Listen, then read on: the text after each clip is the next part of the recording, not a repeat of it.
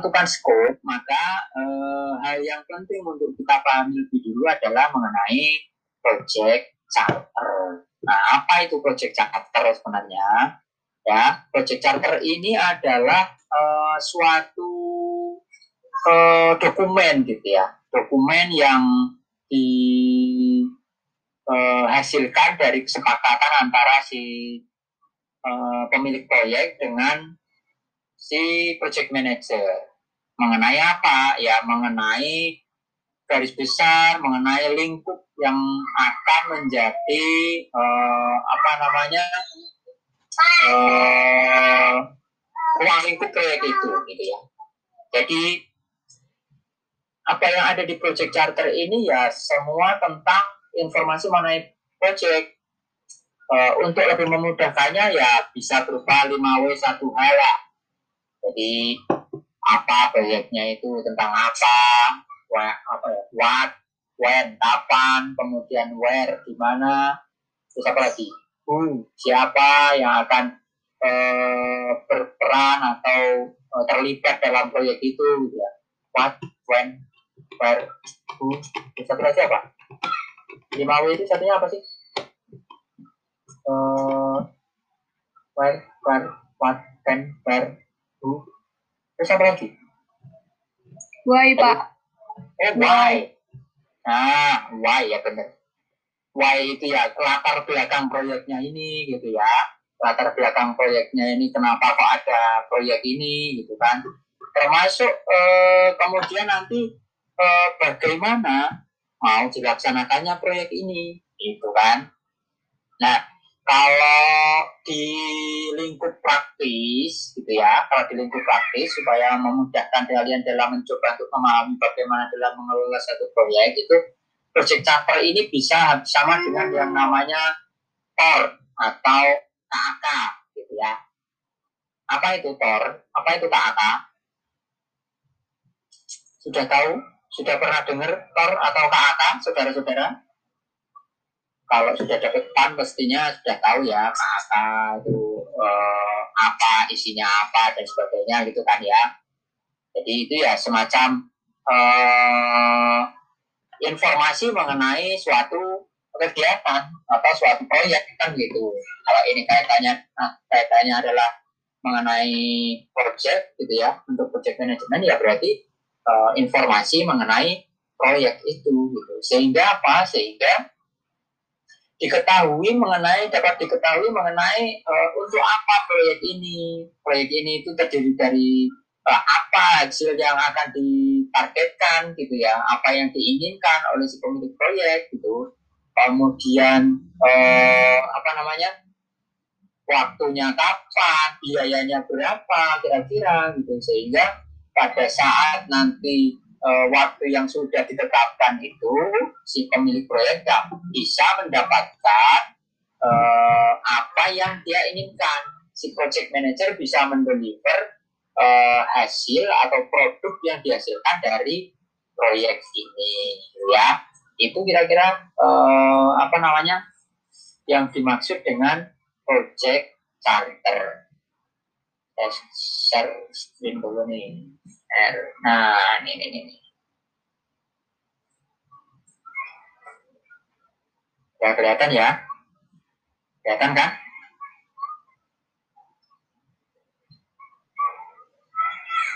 Kelihatan nggak saudara-saudara? Kelihatan, Pak.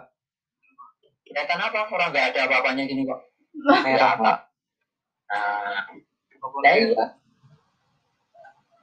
Malah kelihatan saya. Ya kelihatan kok mana sih.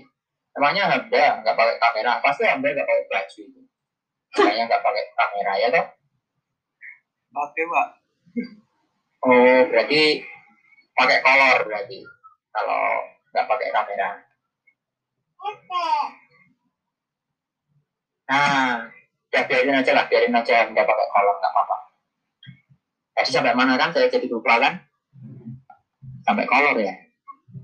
Nah, apa saja yang ada di project charter ini? Nah, ini dia mengenai informasi mengenai ruang lingkup, tujuan proyek gitu ya. Kemudian siapa saja nanti yang akan terlibat dalam proyek ini gitu. Makanya tadi saya eh, apa namanya? saya analogikan atau saya apa saya mudahkan gitu pemahaman kita itu supaya uh, saya uh, saya sampaikan bahwa hampir seperti KAK lah modelnya itu sehingga kita bisa lebih memudahkan untuk memahami proyek charter ini. Nah, isinya ruang lingkup, tujuan proyek, kemudian siapa saja yang berpartisipasi gitu ya. Nah, kemudian eh, dari sini akan disusun gitu ya mengenai eh, apa saja ini yang akan eh, bertanggung jawab siapa saja, kemudian dalam rangka mencapai tujuan ini mau bagaimana uh, apa namanya proses yang akan dilakukan untuk mencapai tujuan ini seperti, seperti apa gitu ya?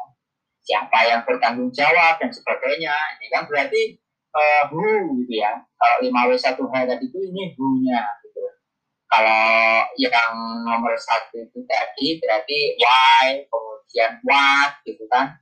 Why what uh, when where nah yang ini who-nya gitu kan siapa, kemudian uh, bagaimana, termasuk ini how mana uh, prosesnya ini akan disusun gitu sehingga apa? Sehingga proyek ini bisa memberikan uh, apa namanya produk yang diinginkan oleh si pemilik proyek. Nah, gitu.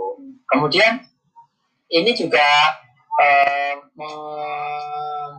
apa namanya mengidentifikasi mengenai uh, siapa saja yang jadi stakeholdernya, kemudian sampai sebatas apa kewenangan yang dimiliki oleh si project manager, gitu ya. Kalau contohnya ini misalkan ketika uh, apa ya? Kalau minggu kemarin contohnya kan kita bangun rumah gitu ya. Kalau minggu ini kita contohnya misalnya uh, projectnya adalah project peningkatan kompetensi dosen di uh, jurusan Mandeu misalnya. Nah, kompetisi peningkatan kompetensi dosen untuk apa? Untuk pengetahuan mengenai uh, apa namanya PBJ misalkan. Untuk peningkatan kompetensi dosen mengenai pengetahuan pengadaan barang dan jasa. Nah, berarti uh, KAK-nya ini, project charternya ini isinya apa? Ya isinya mengenai eh, peningkatan kompetensi itu nanti bentuknya apa, kemudian tujuannya apa, latar belakangnya apa, siapa nanti yang akan dijadikan sasaran target ini, siapa nanti yang akan eh, berperan sebagai eh, apa namanya penyelenggara diklatnya, penyelenggara peningkatan kompetensi ini, bagaimana diklatnya, kemudian eh, apa namanya? Apa peran si penyelenggara diklat itu? Nah ini semuanya akan ada di situ. Ada di data termasuk biaya termasuk tujuan diklatnya ini apa untuk meningkatkan kompetensi dosen gitu ya kan? Kemudian kenapa kalau latar belakangnya ke peningkatan kompetensi dosen? Nah karena misalkan dosen di jurusan manajemen keuangan eh, pemahaman mengenai PPJ ini masih kurang misalkan. Nah semuanya itu ada di sini. Ada di project charter ini. Nah ini ter, uh, di uh, apa namanya dibuat itu untuk menggambarkan ruang lingkup yang akan dilaksanakan eh, atau yang akan dieksekusi pada saat pelaksanaan proyek tadi. Nah, itulah sehingga apa? Sehingga informasi-informasi awal dalam uh, project charter ini bisa menjadi bahan masukan bagi project manager dalam merencanakan atau dalam uh, mengelola si uh, ininya apa namanya? Dalam mengelola ada yang belum saya join ya yang belum saya aceh ya. Dalam mengelola proyeknya ini gitu. sehingga apa? Sehingga pada saat pelaksanaan nanti pada saat pelaksanaan proyek itu si project manager sudah bisa merencanakan, sudah bisa me, apa namanya mengidentifikasi apa saja yang akan dilakukan, apa saja berapa biayanya dan sebagainya, kira-kira rencananya mau seperti apa. Nah, inilah pentingnya uh, project charter tadi. Ya, gitu. Kemudian selanjutnya dalam membuat project charter ini apa saja yang harus diperhatikan oleh uh, apa namanya project manager gitu ya tentu eh, visi dari proyek itu harus kita ketahui. Visinya harus kita ketahui. Proyek itu ada, itu kan karena apa? Karena untuk mencapai suatu produk gitu ya, untuk menghasilkan produk yang unik. Nah, produk yang dihasilkan itu berarti adalah eh, tujuan yang didapatkan oleh pemilik proyek dalam jangka apa? Jangka pendek ya kan? Kalau eh, yang penting hasilnya atau produknya itu bisa dideliver oleh project manager, berarti kan itu outputnya tercapai, kan begitu.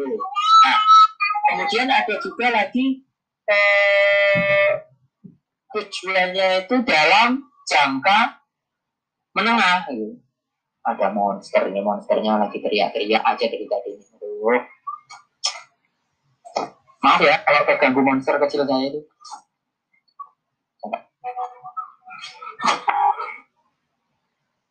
Tadi sampai mana, saudara-saudara? Jadi lupa semua.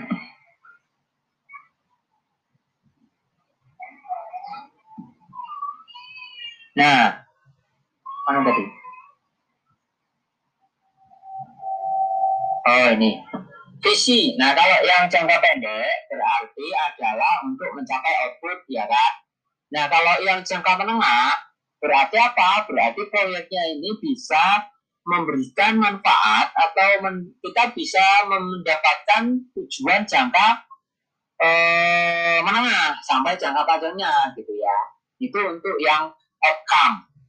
Nah, kemudian kalau untuk yang jangka panjang, kalau untuk yang jangka panjang berarti proyek itu juga bisa memberikan dampak kepada para pihak-pihak yang berkepentingan, gitu ya kan? Jadi eh, ada tujuan jangka pendek, ada tujuan jangka menengah, ada tujuan jangka panjang dalam eh, apa namanya pembuatan atau penyusunan proyek ini. Gitu. Proyek ini dibikin itu karena apa? Ya karena ada visinya gitu loh.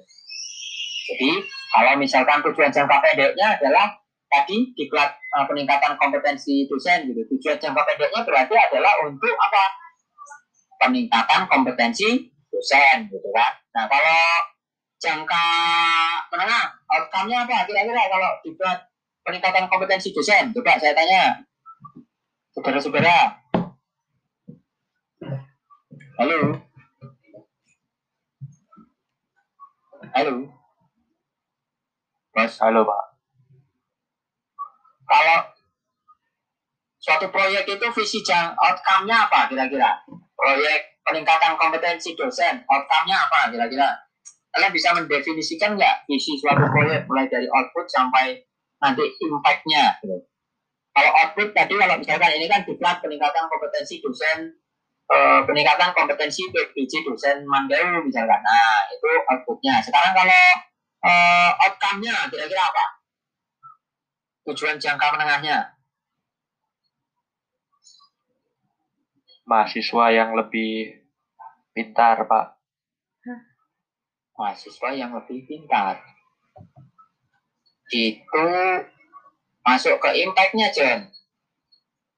Itu nanti tu- tujuan jangka panjangnya.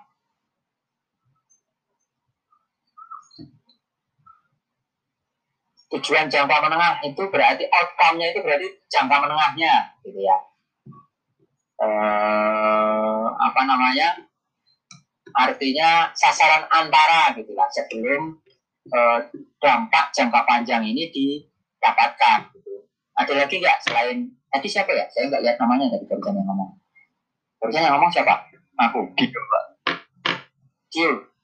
Ya, Nah, selain Dio ada nggak yang punya ini punya apa namanya eh, pendapat mengenai outcome suatu proyek. Ini kita kita proyeknya asumsikan proyek peningkatan kompetensi dosen dalam hal kemampuan atau pengetahuan PBJ misalkan. Nah kompetensinya, eh apa? Outcome-nya apa kira-kira?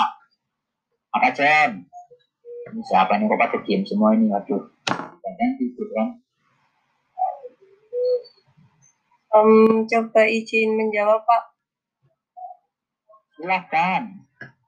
Kan saya nanya, jawab. Mungkin outcome-nya terwujudnya lulusan BKN STAN yang memiliki kemampuan dalam pengadaan barang dan jasa. Hmm. Itu impact lagi.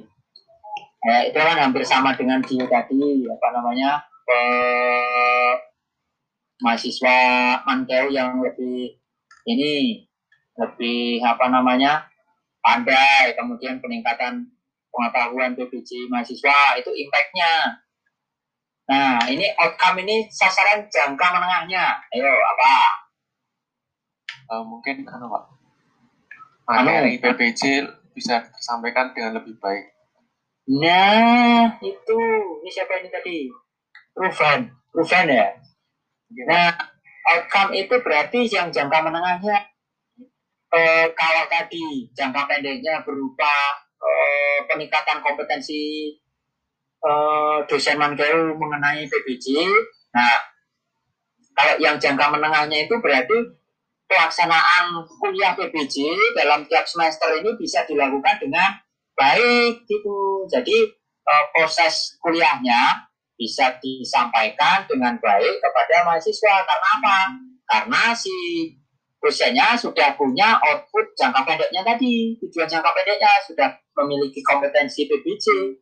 Sehingga pada saat eh, pelaksanaan perkuliahan di semester setiap semester itu pelaksanaan kuliahnya bisa berjalan dengan baik, berjalan dengan lancar, materinya bisa tersampaikan, materinya bisa dirancang yang sesuai dengan apa yang dibutuhkan oleh mahasiswa gitu kan. Itu jangka menengah. Nah baru nanti impactnya adalah bagaimana eh, diklat itu tadi proyek diklat itu tadi bisa secara eh, secara simultan secara ini nanti bisa meningkatkan eh, tingkat pemahaman si mahasiswa gitu. Jangka panjangnya itu ya nanti kelulusan mahasiswanya itu bagus mengenai PPJ ini tadi peningkatan kualitas eh, apa namanya kelulusan si mahasiswa itu kan sebenarnya jangka panjangnya gitu loh.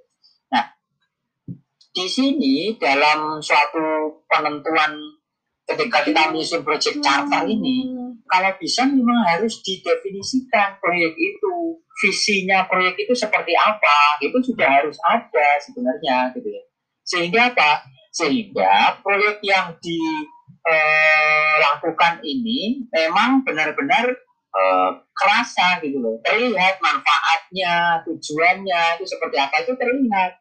Baik itu outputnya baik itu outcome-nya baik itu nanti bahkan ke impact-nya. Nah, ini makanya ketika menyusun project charter kita harus memperhatikan visi dari proyek tersebut ya. Kemudian eh, selanjutnya adalah eh, bagaimana kita menyusun eh, struktur proyek itu. Ini sudah ke teknisnya ya, ini sudah ke lingkup proyeknya. Mau apa saja yang akan dilakukan pada saat diklat itu, gitu. Jadi apakah diklatnya mau dilakukan selama seminggu atau mau selama sebulan atau mau selama eh, sehari atau mau selama se- semalaman gitu kan diklatnya hampir sama dengan diklatnya Bandung Bondowoso gitu semalaman suntuk gitu kan? Atau dalang gitu semalam suntuk gitu. nah bagaimana? Nah, itu kita sudah termasuk eh, apa namanya? Kita merupakan eh, dalam menentukan proyek charter ini kita harus juga bisa memperkirakan oh, kira-kira nanti struktur proyeknya ini seperti apa? Apakah pelaksanaannya mau eh, meliputi seluruh dosen di Mankeu atau bisa juga nanti menyertakan dosen di luar Mankeu kemudian eh, apa namanya pelaksanaannya eh, di mana bagaimana teknisnya kemudian tahap-tahap pelaksanaannya itu apa saja apakah nanti prosesnya itu nanti ada eh, apa itu eh, pretest ada post test segala macam penyelenggaraannya mau bagaimana dan sebagainya itu juga harus kita tentukan bagaimana menyusun struktur dari proyek tersebut ya. Nah, kemudian juga harus ada apa? rencana pelaksanaannya gitu kan. Bagaimana nanti mau eh, dilaksanakan diklat ini? Apakah mau dilaksanakan di eh, kampus, apakah mau dilaksanakan di tempat uh, khusus gitu ya di hotel apa di mana gitu kan oleh si penyelenggaranya gitu kan atau mau dilaksanakan di LPK atau mau dilaksanakan di mana atau mau dilaksanakan di uh, penyedianya penyedia apa namanya di dan sebagainya dan sebagainya. Itu bagaimana nanti perencanaannya? Termasuk nanti ketika eh, apa namanya faktor-faktor atau uh, instrumen-instrumen pendukungnya kalau di kelas itu kan ada supportingnya misalkan ruangannya ruang kelas di kelasnya itu seperti apa bagaimana konsumsinya kan juga penting. Nanti kalau di kelas nggak ada konsumsi ya nanti nggak ada yang datang lah di kelasnya males. Ada konsumsi nggak ada makan nggak ada minuman ya tentunya ya eh, hari pertama mungkin datang gitu untuk memenuhi ini. Tapi setelah itu ya paling biasanya wah males lah gitu. nah itu juga perlu diperhatikan bagaimana rencana pelaksanaannya nah, itu juga harus uh, bisa didefinisikan pada saat menentukan project charter ini. Kemudian juga kita bisa, kita juga harus, uh, si project manager ini juga harus bisa nanti memperkirakan mengenai risiko, memperkirakan mengenai apa kendala yang ada, kemudian juga mengenai apa uh, biayanya. Nah, sekarang kalau risiko dan isu ini apa bedanya? Coba saya tanya nih, risiko dan isu ini bedanya apa? Memperkirakan risiko, memperkirakan biaya, memperkirakan isu gitu. Isu ini maksudnya apa? Dan, Cocok. Apa jumlah? Kayak ancaman gitu ya Pak? Ancaman ancaman, tantangan, hambatan, gangguan, mati, hati, gitu. Iya. Kalau risiko itu berarti kita juga harus bisa memperkirakan uh, apa namanya kemungkinan-kemungkinan yang uh, akan terjadi, yang mungkin akan terjadi, yang dapat menghambat atau mempengaruhi pelaksanaan proyek tadi, gitu ya. Itu risiko. Nah, kalau isu itu berarti kendala yang sudah ada gitu. Jadi kendala yang sudah ada. Kalau misalkan tadi eh, diklat, kalau misalkan tadi diklat, risiko itu berarti eh, apa namanya? Eh, misalnya pada saat pelaksanaan diklatnya itu bertepatan dengan si dosennya ngajar sehingga dosennya jadi misalkan nggak bisa uh, ikut diklatnya karena pasti dengan jadwal ngajarnya. Nah itu bagaimana uh, akan men, uh, men, memitigasi risikonya yang seperti itu gitu ya. Itu namanya risiko belum terjadi tapi itu berpotensi untuk mengganggu pelaksanaan proyek gitu. Nah kalau isu, isu itu berarti keadaannya sudah terjadi saat ini, kendala yang ada. Nah, misalkan, misalkan ya kompetensinya si dosen ini itu ada yang uh, sudah sudah sedikit tahu mengenai eh, PBJ gitu ya, sudah punya pengetahuan dasar mengenai PBJ. Tapi ada juga yang misalkan yang ngerti sama sekali prosesnya lelang itu seperti apa gitu kan. Nah kalau misalkan dosen-dosen yang di dosen apa ya? Ya dosen di KPN ya. Tapi saya dosen KPN juga nggak ngerti nggak ngerti PBJ juga nih. Ya, ya seperti itulah kira-kira. Jadi ketika dosen di KPN misalkan ya, kan ada yang sudah tahu, tapi ada juga yang kayak saya misalkan nggak ngerti yang mengenai PBJ misalkan, ya kan? Nah itu kan berarti isunya kendala yang sekarang sudah ada itu seperti apa sehingga nanti bisa didefinisikan, bisa dirancang oleh si project manager itu, oleh si pelaksana kegiatannya, penyelenggara diklatnya, kira-kira nanti materi yang akan disampaikan itu yang seperti apa gitu. Nah kalau misalkan dosennya eh, dosen yang nggak punya pengetahuan sama sekali tentang PBJ, apa iya mau langsung diberikan eh, materi-materi yang PBJ yang sudah yang sudah advance gitu ya misalkan? Kan nggak mungkin kan tetap harus dari basic dulu kan begitu? Nah itu fungsinya uh, apa namanya project charter ini sehingga apa? Sehingga risiko kemudian kendala yang ada termasuk apa namanya biaya yang akan dikeluarkan untuk pelaksanaan proyek ini bisa direncanakan eh, dengan baik. Nah, Sampai sini ada yang ditanyakan dulu nggak mengenai project charter? Saudara-saudara, halo. Nah, nih kalau uh, mau menyusun project charter ini tadi visi itu isinya apa? Ya berarti tujuan lingkup proyek kemudian nanti uh, apa namanya produk yang akan dihasilkan gitu kan ya. Itu termasuk ke visi baik tadi uh, proyek uh, produknya itu menghasilkan tujuan jangka pendek menengah atau jangka panjang. Uh, organ organize tadi struktur proyeknya mau seperti apa? Masuk stakeholder yang uh, berkepentingan. Nanti siapa saja yang terlibat apa saja peran mereka? Nah juga ditentukan implementasi bagaimana merancang rencananya apa nanti yang menjadi kendalanya bagaimana eh, apa namanya eh, milestone-nya pencapaiannya sudah seperti apa saja termasuk sumber daya yang eh, diperlukan gitu kan ya. Kemudian terkait dengan risiko ya risiko itu yang ada di masa depan kalau isu itu ya kendala yang sekarang ada gitu.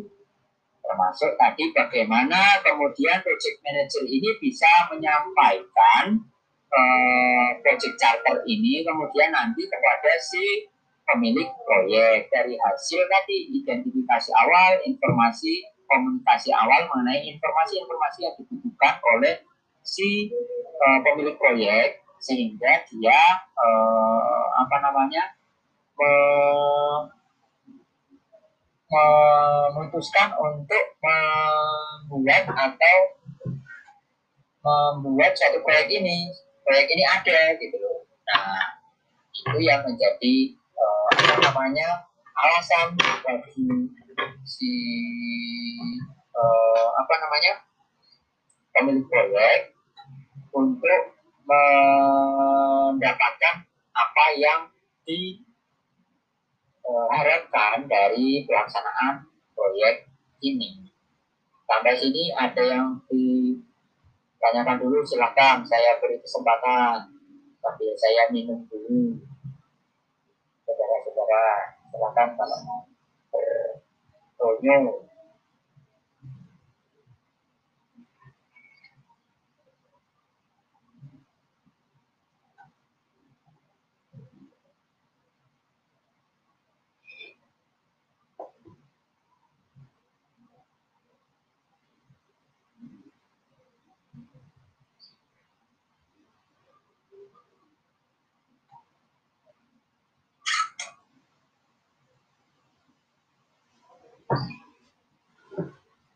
Ada yang nanya? Ada yang nanya, Pak? Izin bertanya, Pak.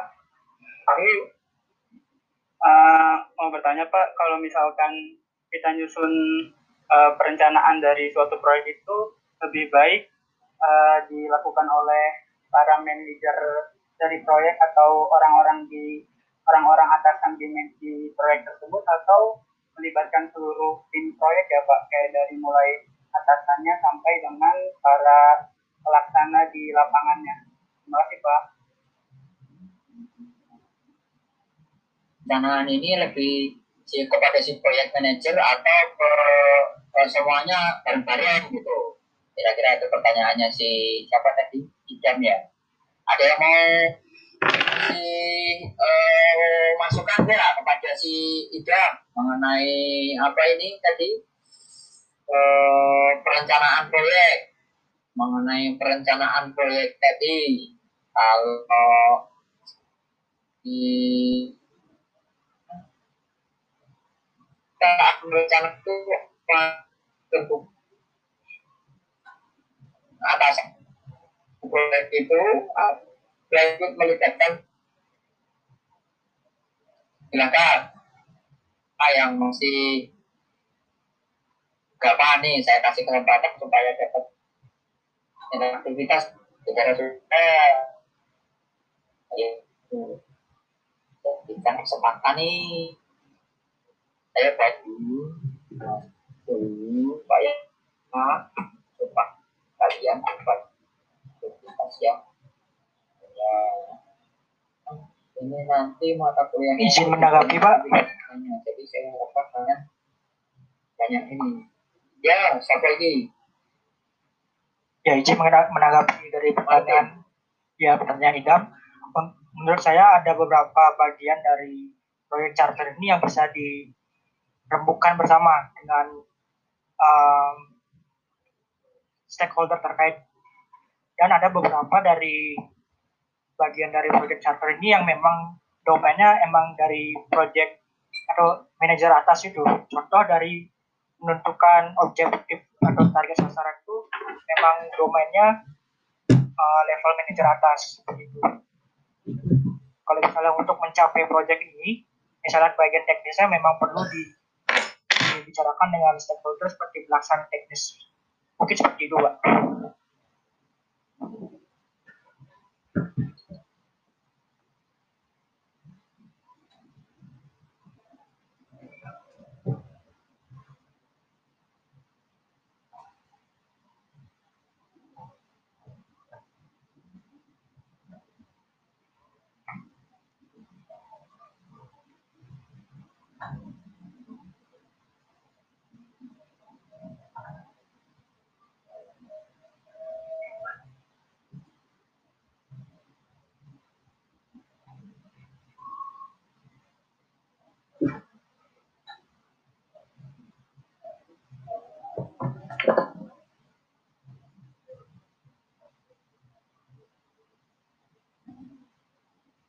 Saya lupa saya emut yang ngomong dari lagunya bro. Nah hmm. Ya nggak pada denger ya? Saya ngomong apa ya?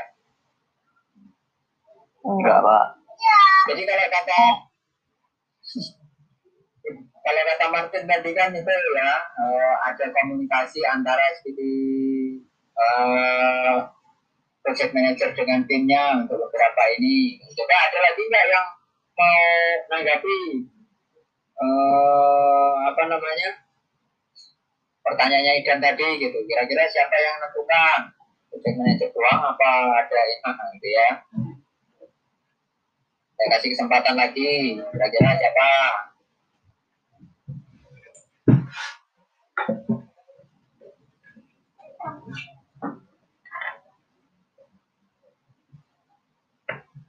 Ini aja nih ada yang ini.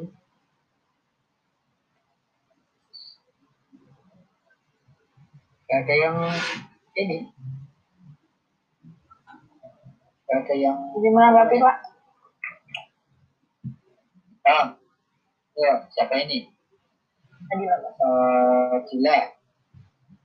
Eh, kalau menurut ya saya, silakan mungkin eh, nggak semua elemen itu ikut berembuk atau eh, rapat gitu ya Pak karena eh, mereka bisa rapat eh, dengan ya kepala-kepala bagiannya aja gitu Pak mungkin untuk bagian pelaksanaan itu diwakili oleh ketuanya kepala dari departemen itu. Jadi nggak semua anggota itu ikut gitu Pak jadi ada perwakilan dari masing-masing eh, kepala tim gitu. Gitu Pak ya sebenarnya kalau uh, uh, ya sebenarnya uh, kalau si project manager itu sudah sudah uh, memiliki sudah berpengalaman gitu ya sudah berpengalaman kemudian dia memang timnya itu tim yang solid artinya dia kan project manager itu harus bisa mengetahui eh, timnya itu bagaimana kualifikasi mereka gitu. Artinya dia kan sudah tahu, pasti dia sudah tahu mengenai kemampuan dari masing-masing uh, tim proyeknya gitu kan ya. Misalkan kalau dari sisi uh, uh, misalkan ini proyeknya tadi proyek diklat gitu misalkan. Nah, si penyelenggara diklat itu kan pasti mereka sebagai suatu tim, mereka si project manajernya sudah punya tim satu tim diklat. Dia pasti sudah tahu. Ketika eh, divisi divisi yang ada di diklat itu baik misalnya divisi yang bertanggung jawab terhadap materi misalkan. Kemudian yang bertanggung jawab terhadap eh, apa namanya tempatnya pelaksanaannya gitu kan. Nah kemudian yang bertanggung jawab terhadap eh, apalagi akomodasi misalnya itu kan sebenarnya dia sudah memahami, dia sudah mengetahui secara baik uh, si uh, timnya, tim proyeknya dia itu seperti apa kemampuannya sehingga sebenarnya apa apa eh, eh, pun dengan eh, bahwa bisa apa saja yang akan dengan uh, uh, uh, uh, yang akan akan di si uh, tadi dan sebagainya dan sebagainya gitu kan. Seharusnya memang dia sudah mengenai itu kecuali kok misalkan memang ini yang spesifik misalkan mengenai apa namanya anggaran biayanya gitu kan. Kalau itu kan mungkin lebih spesifik ke masing-masing masing-masing uh, supervisor. Atau divisi tadi ya divisi biayanya ya kan. Jadi ya ini bisa mengatur nanti kira-kira berapa kalau misalkan mau uh, diselenggarakan ini dengan misalkan uh, apa namanya konsumsinya pakai ini dilakukannya di hotel kemudian akomodasinya ditanggung siapa di siapa. Nah itu kan perlu uh, data yang spesifik. Nah itu mungkin harus bisa di harus di ini kan harus dikomunikasikan dengan yang teknisnya gitu kan. Nah tapi secara umum si siapa namanya? Project manager itu harusnya sudah bisa me, menyampaikan atau memberikan semacam eh, gambaran bisa mendapatkan gambaran mengenai bagaimana dia ketika menyusun angka atau project charter ini tadi. Nah itu kan sebenarnya termasuk makanya kemarin saya sampaikan bahwa semakin berpengalaman seorang project manager maka dia akan semakin baik dalam pelaksanaan pengelolaan proyeknya. Itu. Itu ya. Ada lagi yang ditanyakan? Terima kasih teman-teman dan Pak Januar atas penjelasannya. Pak, Pak izin bertanya Pak. Pak, maksudnya dependensi di Ya. bagian implementasi itu seperti apa sih, Pak? Dependensi di Yang bagian implementasi itu loh. di bagian implementasi. Ya. Oh. Dependensi ini maksudnya adalah eh, keterkaitan atau ketergantungan gitu. Jadi ini nanti ada pada saat eh, kalian menyusun activity, pada saat activity sequencing gitu ya, nanti ada yang namanya eh, apa namanya? Ah, saya akan jadi ini ada yang dependensinya bersifatnya eksternal gitu kan. Kemudian ada lagi nanti yang dependensinya sifatnya internal. Kemudian apa lagi ya? Eh, kok saya lupa ada nggak ya di slide itu ada nggak ya?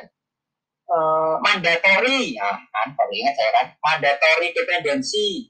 Kemudian ada yang discretional mandat eh, dependensi. Itu maksudnya apa? Nah, kalau yang mandatory dependensi itu berarti adalah setiap tahapan pelaksanaan proyek itu saling terkait. Tidak. Jadi misalnya begini, ketika ada tahapan-tahapan proyek, ada kan ada tahapan perencanaan, ada tahapan pelaksanaan gitu ya, kemudian ada eh, apa eh, tahapan yang lain gitu kan. Nah misalnya kalau pelaksanaan diklat itu kan ada tahap pelaksanaan diklatnya, penyampaian materinya, dan juga ada nanti tahapan evaluasi diklat. Jadi nanti si peserta diklat itu dikasih semacam eh, pertanyaan mengenai evaluasi diklat ini gitu ya. Nah, yang namanya contoh mandatory dependency itu adalah ketergantungan yang diakibatkan karena satu tahapan pelaksanaan proyek itu berpengaruh secara langsung terhadap tahapan yang lain. Jadi tahapan A itu menjadi eh, apa tahapan B itu akan tergantung dengan pelaksanaan dari tahapan A. Kalau tahapan A belum selesai, maka tahapan B ini tidak akan bisa dilakukan gitu loh. Itu kami dah, itu untuk yang mandatori. Tapi kalau untuk yang eh, diskresional itu artinya adalah bahwa sebenarnya ketergantungan ini tidak terlalu berpengaruh gitu. Diskresional itu artinya tidak terlalu berpengaruh ketergantungannya ini. Misalkan misalkan penyampaian materi dengan eh, konsumsi misalkan. Penyampaian materi di kelas dengan konsumsi misalkan eh, coffee break gitu ya kan? Nah penyampaian materi itu kan sebenarnya tetap bisa berjalan terus kalau eh, walaupun eh, belum ada coffee breaknya gitu kan. Kan nggak harus ada coffee break gitu tapi akan lebih baik kalau misalkan misalkan pada saat pelaksanaan itu eh, ada coffee breaknya supaya apa? Supaya peserta didiknya bisa lebih fresh gitu ya. Bisa lebih seger gitu karena ngopi dulu gitu kan. Ngopi dulu gitu ya. Nggak ada kopi ini di sini nih ngopi dulu. Saya ngasih kode ini nggak ada yang uh, anu kode saya ini. Ngopi ngopi. Nah itu jadi kalau yang discretional dependency ini sebenarnya ketergantungan tapi dia tidak terlalu berpengaruh Amida jadi bisa si proyek eh, tahapan proyek yang satu itu bisa berjalan tanpa penyelesaian atau tanpa proyek yang eh, yang B ini bisa jalan kalaupun kan si proyek A ini belum selesai atau eh, eh, dilakukan tapi masih dalam perencanaan itu sudah bisa tetap bisa jalan gitu, tidak terlalu berpengaruh. Nah kalau yang mandatori tadi itu berarti harus si proyek si tahap pekerjaan B ini hanya bisa dilakukan kalau tahap A sudah selesai gitu. Nah, evaluasi diklat itu kan hanya bisa dilakukan nah, ketika apa? Ketika diklatnya sudah materinya sudah disampaikan semua kan gitu ya kan? Baru bisa dievaluasi bagaimana nanti ininya. Itu dependensi itu maksudnya itu kaitan atau keterkait eh, ketergantungan antara masing-masing tahapan pekerjaan. Keterkaitan antara masing-masing pekerjaan itu seperti apa? Nah, begitu. Itu Hamidah. Oke, Oke Pak, makasih Pak. eh baik. Lanjutnya kita eh, langsung ke WBS saja supaya eh, agak cepat nih. WBS. Nah, apa itu WBS? WBS adalah lupa share. Nah, saya share dulu screen-nya. Nih. Wih. Wih. Keluar, wih. Wih. Keluar. Wih. Nah. Ya. Lama banget sih. Nah. WBS itu adalah sebuah diagram dekomposisi yang menunjukkan eh, apa saja ini yang akan dikerjakan atau kira-kira akan menjadi eh, lingkup dari eh, tugas si tim proyek ini. Untuk bisa memastikan bahwa si eh, tim proyek ini bisa memberikan hasil atau memberikan profit yang diinginkan oleh si pemilik proyek. Nah, gitu ya. Jadi WBS ini merupakan eh, bagan atau dia- diagram lah, diagram hierarkis gitu ya, yang isinya adalah tahapan-tahapan pekerjaan yang akan dilakukan oleh si proyek, si tim proyek dalam rangka mencapai tujuan untuk meng- menghasilkan atau memberikan eh, mendeliver produk yang diinginkan oleh si pemilik proyek ya. Itu namanya WPS jadi eh, WPS ini ada isinya berupa fase-fase pekerjaan tertentu dari suatu proyek itu.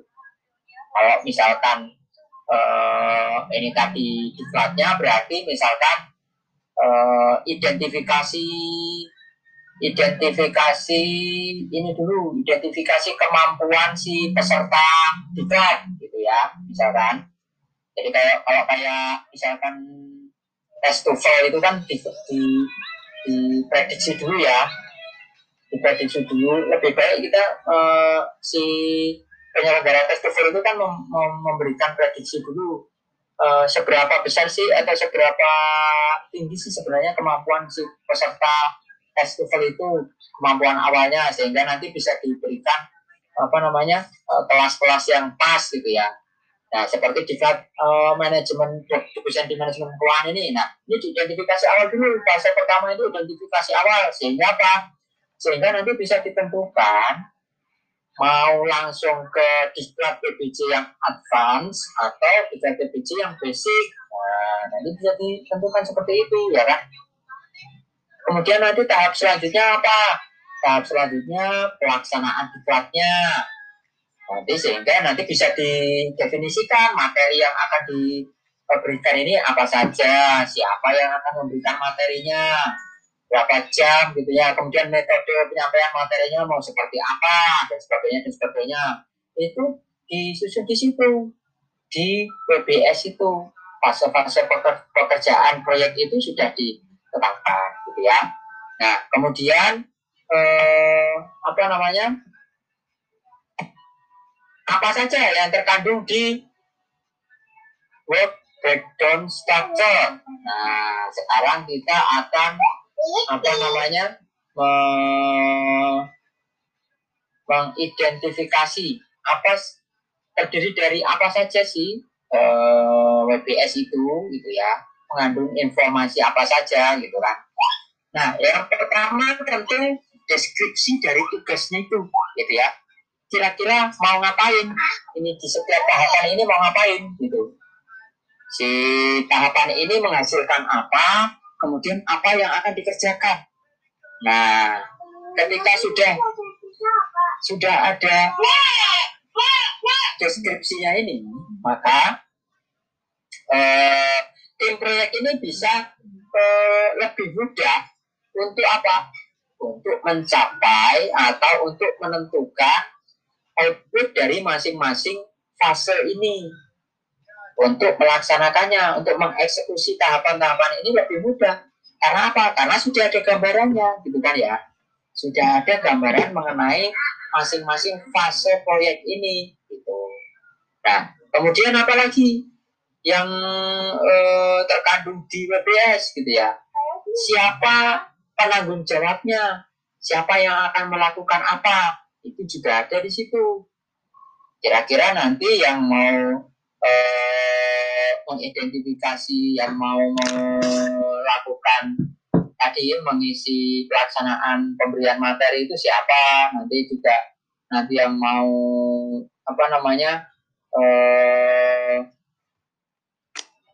eh, istilahnya tadi apa konsumsi tadi yang mau nyediain konsumsi siapa, kemudian mau ininya siapa dan sebagainya. Nah, penanggung jawab tugasnya itu juga e, harus ada, gitu ya. Sehingga apa? Sehingga lebih jelas siapa orang yang akan melakukan apa, sehingga dia bisa e, apa namanya mengeksekusi atau melaksanakan tahapan yang menjadi tanggung jawabnya dengan baik, kan. Nah, kemudian tadi ada eh, kendala tadi, ketergantungan tadi masing-masing tahap gitu ya. Kan kadang-kadang untuk menghasilkan output di satu tahap itu tergantung dengan output yang tahap yang lain. Tadi ada de dependensi mandatori tadi gitu ya. Jadi suatu pekerjaan itu belum bisa dilakukan, belum bisa dimulai sebelum yang lain itu selesai gitu. atau yang lain juga e, sudah dilakukan. Nah itu jadi e, ini juga penting untuk diperhatikan mengenai e, apa namanya e, contoh eh contoh? Mengenai e, siapa yang akan mempengaruhi siapa? Apa yang akan mempengaruhi apa? Nah ini juga perlu diperhatikan. Dependensi tadi yang ditanyakan tadi kemudian tentu juga dari setiap tahapan itu ada biayanya, biaya pelaksanaan tahapan itu. Nah, ini juga harus didefinisikan. Supaya apa? Supaya dia bisa eh, apa namanya? memastikan bahwa eh, biaya yang ada di setiap tahapan itu masih masuk atau masih termasuk dalam skop biaya totalnya. Jadi total biayanya itu bisa diperkirakan kalau masing-masing tahapan itu sudah uh, ditentukan juga, gitu kan? Ada informasi dari masing-masing pelaksanaan tahapan mengenai biaya masing-masing. Nah, kemudian kapan waktunya, kapan selesainya. kapan kira-kira eh, penyelesaiannya mulainya kapan selesainya kapan tugas itu nah ini juga harus di eh, didefinisikan supaya apa? Supaya mempermudah nanti dalam penyusunan jadwal.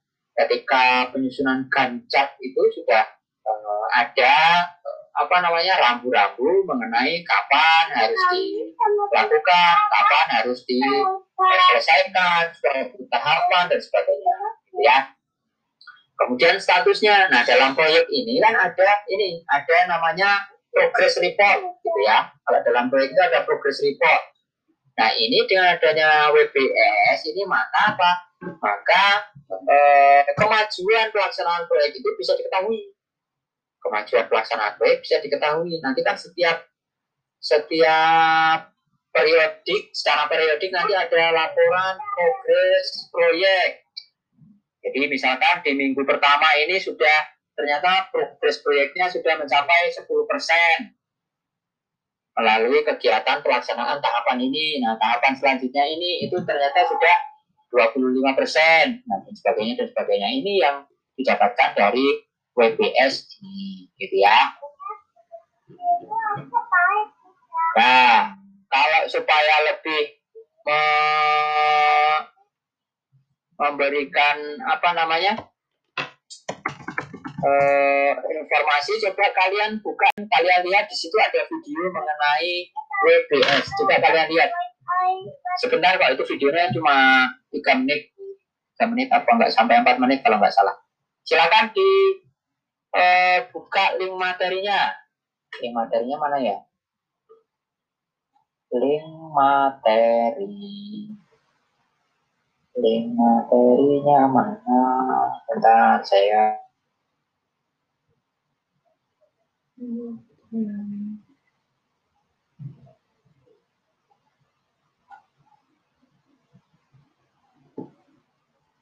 uh, kasih linknya nih di Manko Ganjil 20 2020 itu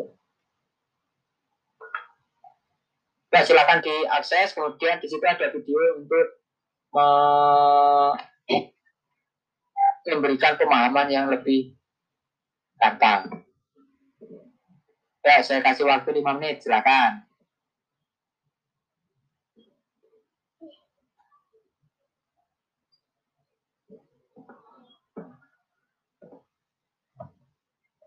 Tujuan dari proyek secara umum gitu ya.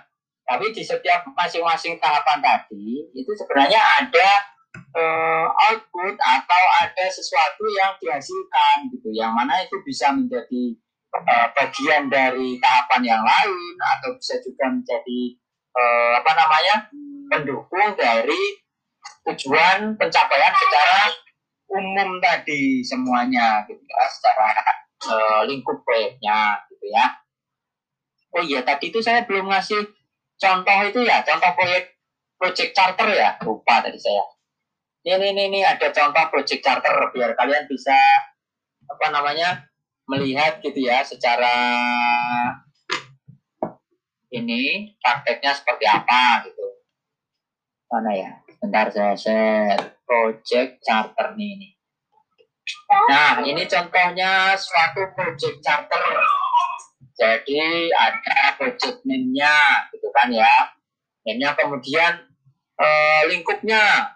Ini informasinya mengenai apa apa namanya, kemudian siapa saja yang terlibat gitu ya, kemudian apa saja yang di eh, terkandung atau apa saja proyek ini sebenarnya itu proyek apa sih? Nah, deskripsi proyeknya gitu lah kemudian termasuk tujuannya gitu ya, kemudian eh, apa namanya eh, apa produk yang akan dihasilkan itu kualifikasinya seperti apa gitu ya, sukses kriterianya itu skopnya seperti apa gitu secara luas, maksudnya secara eh, umum gitu kan, kemudian biayanya berapa, waktunya sampai kapan gitu kan. Nah kemudian baru uh, di ini di apa namanya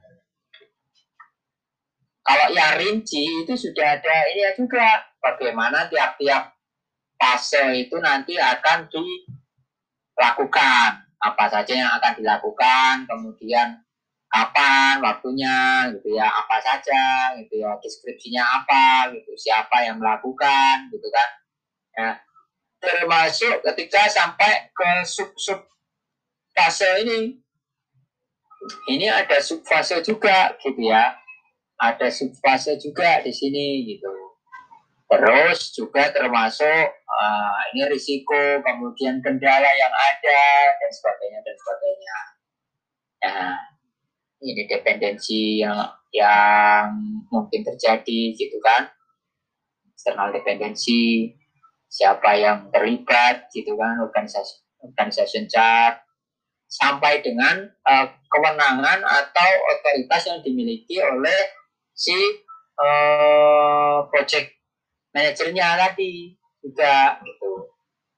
Nah, termasuk juga tadi ini apa namanya kebutuhannya itu apa saja, material yang diperlukan itu apa saja, kelengkapannya apa saja dan sebagainya itu juga termasuk di project charter ini.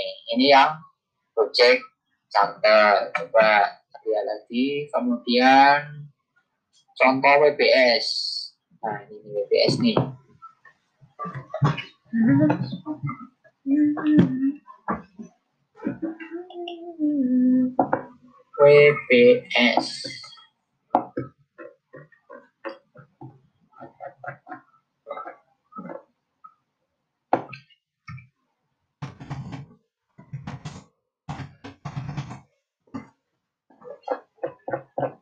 Nah, ini contoh WBS-nya nih. Misalkan pembangunan gedung, pembangunan rumah, gitu ya. Pembangunan rumah ini berarti eh, apa saja yang eh, direncanakan, pekerjaannya itu apa saja dalam membangun gedung ini, gitu ya. Termasuk pertama eh, merencanakan ya, merencanakan eh, proyeknya, lingkupnya bagaimana, materialnya apa saja, sumbernya, sumber dayanya apa saja gitu kan. Kemudian mulai ke pelaksanaan teknisnya, pelaksanaan teknis pembangunannya, misalkan apa? Misalkan hmm, menyusun ininya, rancangan fondasinya, kemudian mau menggali tanahnya sampai dengan nanti ke apa namanya eh, pembangunan fondasinya itu fondasinya dibangun gitu kan.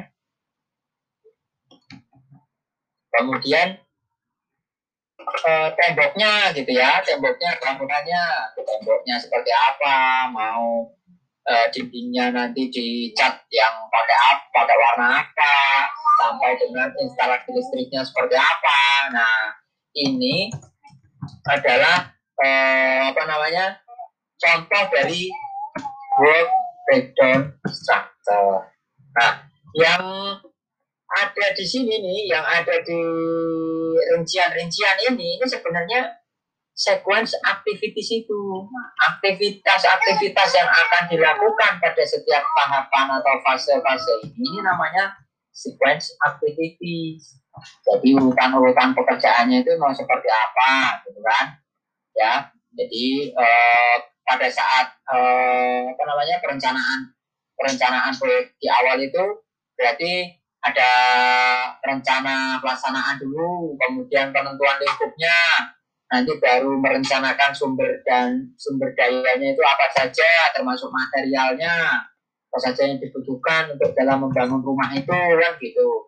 Nah, kemudian pada saat fondasi itu kemudian menggambar ini apa denah rumahnya ya kan, kemudian menggali tanahnya, menggali lahannya, kemudian men- mengumpulkan materialnya, lalu baru membangun fondasinya. Kemudian kalau pas pembangunan gedungnya ya materialnya didatangkan, kemudian mau menyusun ininya apa namanya soko gunungnya itu artinya apa pilar-pilarnya itu loh yang penyangga-penyangga yang penyangga utamanya itu seperti apa kemudian temboknya baru setelah itu baru di finishing pengecatan dan sebagainya segala macam gitu ya. Sampai dengan instalasi listriknya sudah siap. Nah, tentang kelistrikan. Baru nanti interiornya tahapnya pekerjaannya pekerjaan interior setelah itu. Breakdown strukturnya WBS-nya ya kan? Interiornya mau desainnya mau yang seperti apa mau pakai furnitur yang seperti apa mau tipe pencahayaannya yang seperti apa begitu. Termasuk nanti eh, apa namanya eh, penempatan penempatan di rumahnya itu mau yang bagaimana. Nah seperti itu. Nah ini contoh dari WBS kalau yang activity sequencing ini tadi sebenarnya ya jadi satu rangkaian dengan WBS tadi activity sequencing ini kan sebenarnya adalah bagaimana si project manager ini bisa eh, mencari atau menetapkan hubungan-hubungan antara masing-masing aktivitas sehingga apa? Sehingga masing-masing pelaksanaan fase kegiatan tadi itu bisa saling berurutan. Sehingga apa? Nanti diharapkan dengan begitu kegiatan-kegiatan atau eh, apa aktivitas-aktivitas yang tidak tidak memberikan nilai tambah itu bisa dihindari. Sehingga apa? Sehingga nanti bisa menghasilkan efisiensi baik itu biaya maupun waktu. Kan begitu ya? Nah ini tadi yang dependensi tadi nih. Ada yang mandatory ada yang discretionary ada yang eksternal ada yang internal. Lah eksternal misalkan bangun rumah tadi ya berarti misalkan kendala ketika uh, supplier pasir, supplier bata, supplier semennya itu misalkan terlambat, itu kan sebenarnya adalah uh, eksternal dependensi, ketergantungan yang dari eksternal gitu, bukan berada pada uh, lingkup internal proyek itu sendiri. Nah, ini contohnya activity sequencing nih. Pertama, memastikan dulu bagaimana rancangannya, kemudian baru eh, apa namanya eh, mendatangkan SKKP gitu ya untuk menggali tanahnya, kemudian eh, apa namanya mendatangkan materi material gitu ya untuk membangun gedung dan sebagainya gitu kan, kemudian eh, membangun fondasi dan sebagainya sampai dengan nanti uh, selesai ininya. Apa namanya? Uh, pembangunan fondasi ini selesai gitu. Nah, ini namanya activity sequencing, artinya urutan-urutan pekerjaan di masing-masing tahapan, masing-masing fase pada saat WBS tadi itu dibutuhkan juga. Urutan-urutan tahapan pekerjaannya. Sehingga apa? Sehingga nanti bisa me, lebih memberikan efisiensi baik itu waktu maupun biaya dalam pelaksanaan tahapan proyek. Gitu ya. Kemudian ada lagi mengenai eh, apa namanya tanggung jawab roles responsibility matrix jadi diagram siapa yang akan bertanggung jawab terhadap masing-masing aktivitas atau kegiatan gitu ya. Nah ini eh, tujuannya apa? Ya tujuannya ya, adalah untuk supaya apa? Menghindari kebingungan dalam proyek itu mengenai siapa yang bertanggung jawab siapa yang eh, apa namanya kalau punya informasi yang harus dimintakan informasi siapa nanti yang uh, menjadi uh, unit dukungan yang memberikan dukungan memberikan support gitu ya. Nanti siapa yang akan menyetujui kalau misalkan ini uh, tahapan itu menghasilkan suatu output kan begitu. Nah sehingga uh, apa dia dalam tanggung jawab ini tadi ini harus dengan apa organisasi proyek tadi. Jadi uh, di struktur organisasi proyek itu kan mulai dari project manager, kemudian sampai dengan kepala divisi, sampai dengan nanti pelaksana proyeknya gitu ya, uh, sekutornya, pelaksananya itu juga uh, apa namanya dia punya peran masing-masing nanti pada saat uh, setiap fase itu berjalan ya Nah, pasti diagram ini juga merupakan suatu alat uh, kunci dalam proyek ya. Nah, sekarang coba kita lihat nih contohnya. Ini di bagian garisnya, oh, yang responsibility A, B, C, D. Eh, monster, monster.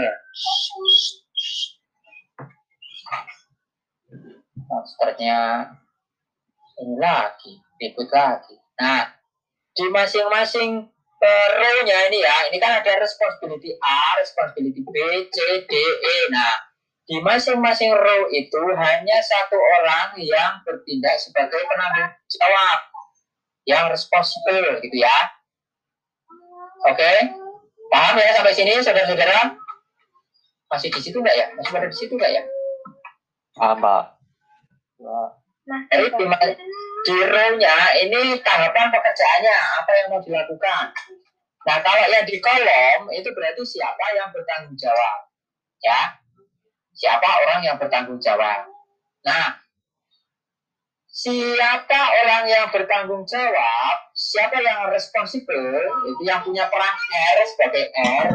Rasti itu kan singkatan dari responsible, accountable, kemudian supporting, consult, kemudian inform. Jadi ada lima lima aspek gitu ya. Nah, di setiap row itu ada satu orang yang apa? Yang bertanggung jawab terhadap tugas tersebut. Jadi dari ada misalkan ada empat orang ya, ada project manager, ada di, di, kepala divisi apa segala macam, kemudian ada yang uh, jadi divisi apa, divisi apa gitu kan. Nah, ini ada satu orang yang sebagai eh, penanggung jawab di masing-masing aktivitas itu. Jadi pada saat eh, tugas A gitu ya, tugas A yang bertanggung jawab ya si uh, project manajernya, misalkan ini yang uh, responsibility A ini adalah contohnya uh, menyusun project charter misalkan ya, berarti itu tanggung jawabnya si project manager kemudian ini uh, kalau yang uh, bisnis enterprise ini jadi ini dia yang bertanggung jawab untuk menyetujui usulan dari si atau output yang dihasilkan oleh project manager ini gitu ya. Nah responsible itu artinya apa? Artinya dia yang bertanggung jawab untuk apa? Untuk menyelesaikan tugas atau setiap tahapan itu. Tahapan masing-masing itu.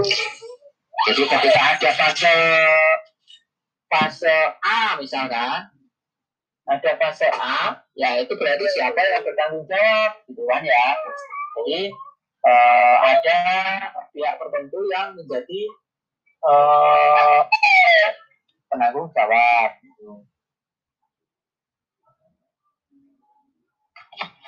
Bentar, bentar. Ada dulu.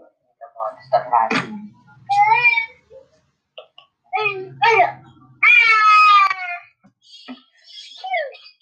Oke, kemudian accountable. Accountable itu apa? Accountable itu berarti yang menyetujui, yang menyetujui hasil kerjaan dari si orang yang bertanggung jawab tadi. Apakah dia sudah selesai pekerjaannya? Apakah dia uh, pekerjaannya sudah uh, sesuai dengan yang dibutuhkan atau bisa jadi yang berperan sebagai A ini adalah orang yang apa yang uh, menjadi penanggung jawab di tahap berikutnya. Gitu ya. Jadi dia ini orang yang menjadi penanggung jawab di tahap berikutnya. Sehingga apa? Sehingga ya, misalkan aktivitas A ini dia setelah selesai ini baru kemudian akan aktivitas B ini dilakukan. Nah berarti si project manager, eh, project leader aktivitas B itu berarti dia sebagai approval atau sebagai pihak yang jadi eh, accountable yang berperan sebagai approver dari tahap A gitu ya dari pekerjaan A. Nah, jadi, jadi tidak harus yang accountable ini tidak harus orang yang berada pada tingkat atau eh, susunan struktur paling atas, tapi bisa juga dengan yang selevel karena misalkan eh, aktivitas-aktivitas yang dilakukan itu sifatnya sequence. Jadi aktivitas B baru bisa jalan, kita aktivitas A ini selesai. Nah, maka si penanggung jawab kegiatan B ini menjadi approval dari penanggung jawab kegiatan A. Nah, sampai oke ya, paham ya? Oke, Pak. Paham nggak? Nah, kalau berarti ya pernah ya pendukung aktivitasnya. Misalkan ya kalau tadi bangun rumah tadi ya supporting ini berarti kayak tukang itu punya gitu ya asisten tukang gitu yang bertanggung jawab dalam hal aduk semen dan sebagainya nah itu supporting gitu ya. Kemudian kalau konsult ini adalah orang yang memberikan masukan gitu ya pada saat pelaksanaan eh, tugas itu. Nah kira-kira ini eh, bikin temboknya ini miring apa enggak? Ya temboknya ini miring apa enggak? Kemudian eh, apakah bentuknya itu sudah sesuai apa belum gitu dengan yang di yang diinginkan gitu ya. Tingginya apa sudah sesuai atau belum dan sebagainya dan sebagainya kemudian inform nah inform ini berarti ya tadi. Eh, ketika seseorang itu eh, eh, jadi pihak yang informasikan tapi progres dari proyek ini harus diberikan ya. sudah sampai mana tugas atau proyeknya ini? Mana penyelesaiannya? Nah, jadi eh, apa namanya akan jadi input bagi eh, tahapan yang selanjutnya. Nah, ini pasci matrix. Nah, ini rulesnya tadi ya, hanya satu yang bertanggung jawab di masing-masing row. Kemudian akuntabel ini ya, eh, kalau bisa dia adalah pihak yang menyetujui hasil dari eh, apa namanya penyelesaian masing-masing tahapan tahapan pekerjaan tadi. Nah, penting juga untuk diketahui bahwa setiap dalam penyusunan rasti diagram tadi, enggak semuanya itu harus diisi, gitu ya. Enggak semuanya itu harus diisi. Jadi, nah di sini itu kan ada yang kosong nih, karena ya memang yang perlu aja, gitu. Kan enggak semuanya itu terlibat. Orang kan enggak, enggak, enggak semuanya orang ini terlibat. Tapi ada yang tapi ada yang eh, memang divisinya itu tidak memiliki kaitan dengan tahapan tersebut sehingga ya dia tidak perlu di eh, apa namanya di terus ya, ini tahapan gitu ya sekian dulu kegiatannya kemudian eh, siapa nanti yang akan bergerak namanya siapa saja baru eh, ditentukan nih siapa yang akan bertanggung jawab? Eh siapa yang akan berperan sebagai jawab? R siapa yang sebagai A dan siapa yang sebagai supporting ataupun consult atau juga masuk info. Nah gitu. Nah kemudian gan gancap ini secara sederhana ini adalah apa? Ini adalah timeline kerjaan waktu kerjaannya waktu pengerjaan. Sehingga apa? Sehingga nanti bisa dilihat cara eh, jelas nanti si penanggung jawab ini mengerjakan ini kemudian waktunya sampai sampai kapan? Dimulai kapan, selesainya sampai kapan gitu ya. Nah, ini langkah-langkahnya. Pertama, buat dulu tugasnya apa yang akan jadi dikerjakan, kemudian waktunya kapan, kemudian nanti apakah ada ketergantungan dengan pihak yang lain atau si penanggung jawab yang lain, ya kan? Kemudian tentunya eh, sejauh mana nanti progres proyeknya nanti seperti apa, dicatat pencatatannya. Kemudian eh, tentukan juga baseline-nya. Baseline itu berarti eh, apa namanya target yang ditentukan.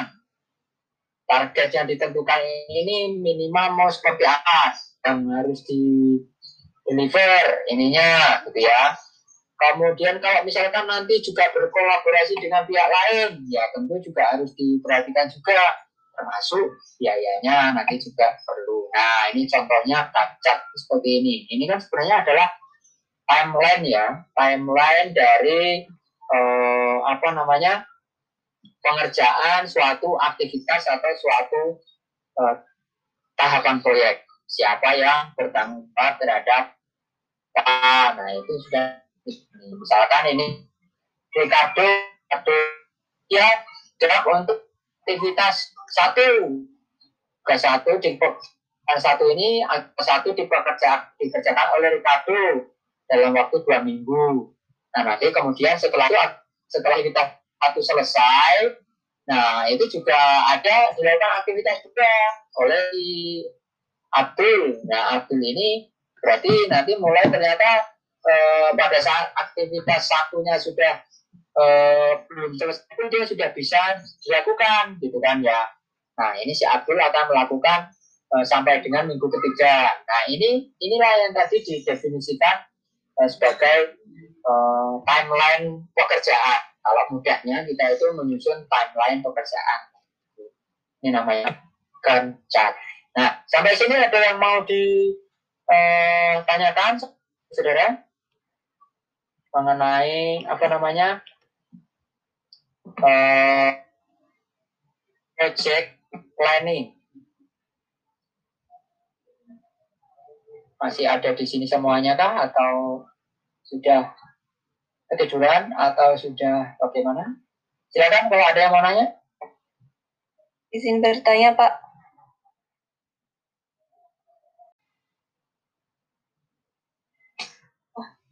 contoh project charternya. Nah, apakah itu tuh ada yang susunan emang harus kayak gitu, udah baku gitu diatur. Jadi semua proyek itu harus bentukan project charternya kayak gitu apa bisa menyesuaikan aja, Pak? Terus biasanya kan kalau di dalam proses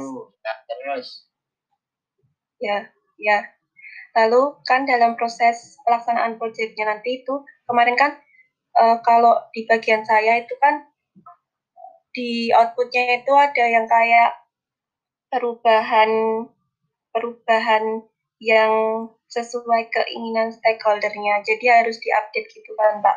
Nah, apakah itu tuh juga akan mempengaruhi proyek jadwalnya yang nantinya harus diubah juga apa gimana? Terima kasih, Pak. perubahan kualifikasi ya. Iya Pak. Nah, yang ada yang mau ngasih masukan nggak, jawaban nggak ke si siapa tadi Ayu? Saya kasih kesempatan nih untuk untuk dapat kita saya. Monsternya nangis.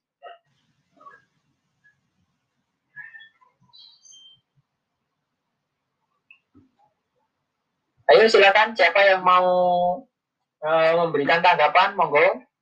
Yuk.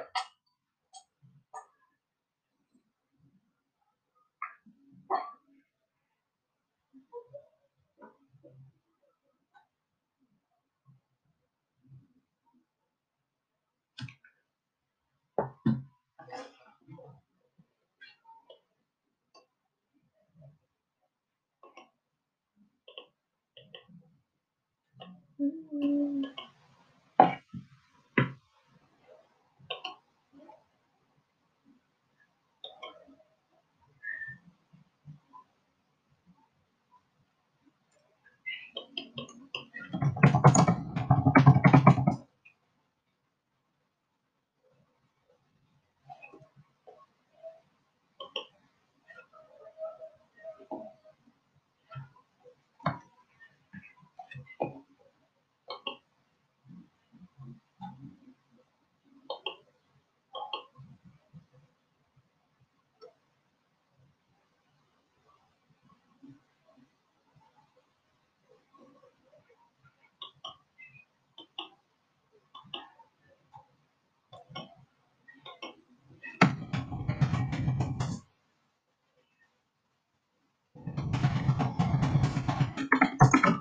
Gak ada yang jawab nih. Gak ada yang mau ngasih masukan dari saudara. Project charter. Nah, sebenarnya eh, apa namanya? Kalau untuk di kalau untuk di guidance-nya, kalau untuk di guidance-nya yang jadi apa namanya? Yang jadi pertimbangan, yang jadi patokan itu ya ini si siapa tadi Hayu. Jadi ada lingkup proyeknya kemudian ada tujuan proyeknya kira-kira siapa yang bertanggung jawab kemudian siapa saja nanti yang terlibat kemudian termasuk nanti biayanya berapa dan sebagainya gitu ya. Tapi kalau terkait dengan variasi dan sebagainya ya itu ya tergantung dengan eh, masing-masing uh, project manager masing-masing seleranya ter bisa juga terkait dengan apa? Terkait dengan karakteristik proyeknya masing-masing kan gitu. Masing-masing karakteristik proyek kan berbeda. Kalau proyek yang sifatnya itu adalah uh, proyek apa namanya? Ica Apa? ampun ampun begitu. Hah? Kalau yang proyek yang eh, proyek IT gitu ya. Proyek Wah. IT itu kan tentu berbeda dengan proyek misalkan eh, yang dilakukan atau dilaksanakan dalam hal misalnya eh, pembangunan kapasitas sumber daya manusia gitu ya. Diklat tadi. Diklat itu kan berarti beda karakteristiknya dengan si hmm, proyek IT misalnya bikin aplikasi kan gitu kan beda. Sehingga tentu skopnya kemudian eh, siapa yang bertanggung jawab apa nanti yang mau di deliver gitu ya eh, produk yang dihasilkan itu kan juga berbeda. Nah ketika itu berbeda tentu itu akan berpengaruh juga terhadap masing-masing project charternya gitu kan. Termasuk juga tadi ketika membuat project charter yang harus diperhatikan apa tadi visi misi struktur uh, proyeknya mau seperti apa gitu kan. Terkait dengan tadi jenis karakteristik masing-masing proyek tadi. Kemudian juga termasuk rencananya mau seperti apa. Termasuk juga nanti termasuk risiko dan sebagainya dan sebagainya. Itu kan semuanya uh, beda-beda. Kalau kalau yang baku itu adalah apa saja yang terkandung di situ gitu ya. Misalkan scope tujuan gitu ya. Ruang lingkup proyek tujuan kemudian eh, apa namanya eh, siapa saja nanti yang akan terlibat. Nah itu kan itu kan mandatory gitu loh yang artinya harus ada sebenarnya di project charter itu. Di kerangka acuan kerja kan harus ada tujuannya. Kenapa kok proyek ini dibuat? Kenapa kok proyek ini nanti uh, perlu gitu ya dibikin gitu. Siapa yang akan jadi target sasaran proyek ini kan begitu. Nah itulah yang uh, menjadi uh, apa namanya uh, pembeda sebenarnya. Yang pertama. Terus yang kedua tadi pertanyaannya apa ini saya lupa tadi Kalau dalam proses pelaksanaan proyeknya itu kan nanti biasanya ada kayak perubahan sesuai keinginan Oh, ya. ya. Apakah itu nanti juga berpengaruh ke proyek ke project charternya yang harus Ya. diubah juga? ya kalau kalau tujuannya berubah ya pasti berubah nanti skopnya juga berubah juga kan kalau misalkan nanti akan diperluas skopnya ya pasti kan berubah project charternya tapi kalau misalkan hanya menambahkan fase atau aktivitas tertentu yang mana itu tidak merubah tujuan atau eh, hasil produk yang dihasilkan secara secara umum yang pertama gitu ya. Maka tentu itu akan tidak akan begitu berpengaruh terhadap eh, project charter yang sudah disusun. Ayo jadi nanti kalau misalkan memang eh, dari si pemilik proyeknya aja sudah berubah skopnya maka tentu akan bisa jadi akan merubah juga di project covernya, KAK-nya juga akan berubah gitu kan. Itu juga kalau misalkan eh, biayanya juga berubah gitu. Nanti ternyata si ininya juga memberikan uh, pelonggaran berupa biaya gitu kan. Nah berarti ya nanti project charternya akan juga karena akan disesuaikan juga nanti kaitannya dengan biayanya. Tapi kalau misalkan hanya hanya sekedar penambahan uh, aktivitas atau tahapan pelaksanaan kegiatan yang mana itu tidak berpengaruh secara uh, secara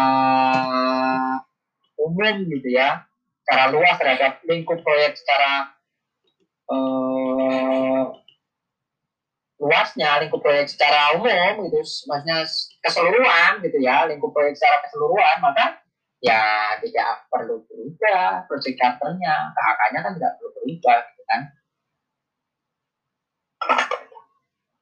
Itu kira-kira Ayu. Terima kasih Kak.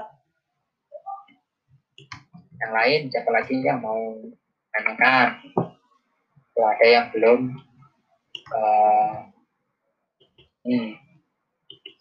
Tapi kalau mau menanyakan suruh ngulangin, menjelaskan lagi nanti temanmu yang tak suruh jelasin. Izin bertanya Pak. Ya. Ya Pak. Uh, mengenai project charter itu kan ada bagian biaya Pak. Untuk biaya itu apakah boleh, apakah pilihan yang tepat gitu Pak jika kita menggunakan biaya estimasi tertinggi? Uh, karena kan untuk menghindari resiko-resiko atau kemungkinan-kemungkinan yang akan terjadi selama pelaksanaan proyek itu. Terima kasih. Untuk penetapan biaya tertinggi, boleh nggak? Tuh. Ini sebagai proses sebagai pemilik atau sebagai project manager? Sebagai project manager, Pak. Sebagai project manager. Ya, kalau sebagai project manager kan berarti tentu memang uh, apa namanya? Uh, dia dia uh, memiliki keleluasaan untuk menyampaikan usulannya gitu kan. Nah kalau pro, uh, pemilik proyek berarti kan dia pengennya ya harganya atau biayanya yang paling rendah gitu kan. Nah kalau yang project manajernya ya nggak apa-apa. Memberikan itu selama itu masih ada dalam lingkup atau masih termasuk dalam budget proyeknya gitu budget proyeknya masih masih memungkinkan gitu. Tapi kalau tidak memungkinkan ya kan harus disesuaikan. Kalau memang tidak bisa untuk disesuaikan di uh, biaya uh, rincian biayanya ya berarti penyesuaiannya di skupnya gitu. Proyeknya yang harus disesuaikan. Nah itu kan sebenarnya adalah makanya tadi saya sampaikan bahwa project charter ini sebenarnya adalah hasil dari komunikasi awal antara si project manager dengan si pemilik proyek. Pemilik proyek maunya apa, project manajernya kira-kira mau menawarkan seperti apa. Nah, inilah yang dinamakan project charternya atau KAK-nya. Tapi tadi kembali tadi saya sampaikan bahwa ketika eh, konteksnya adalah manajemen proyek, proyeknya itu di sektor publik, justru malah KAK-nya ini yang udah jadi duluan kan? Bahkan pada saat nan, ketika kalian mau menyusun anggaran itu kan eh, sudah ada apa namanya KAK-nya harus sudah ada kan gitu ya. Jadi ketika mau menyusun kegiatan diklat gitu ya.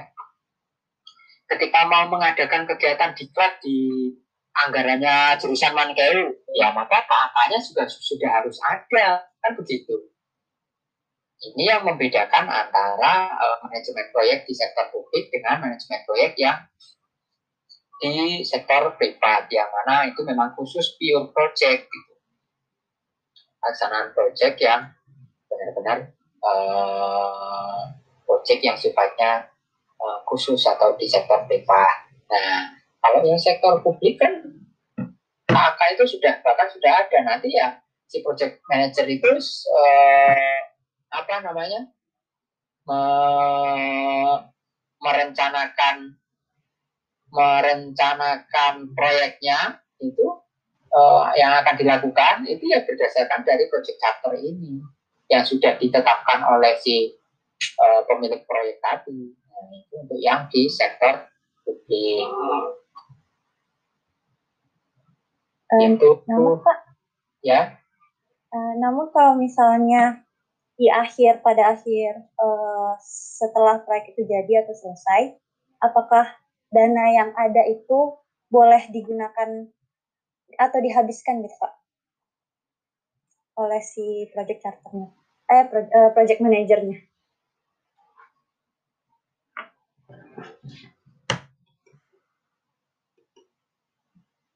Ya, nah ya itu sebenarnya tergantung dari apa namanya uh, kontraknya ya. Artinya kontraknya mau seperti apa antara si project manager dengan si pemilik proyek kalau itu kan.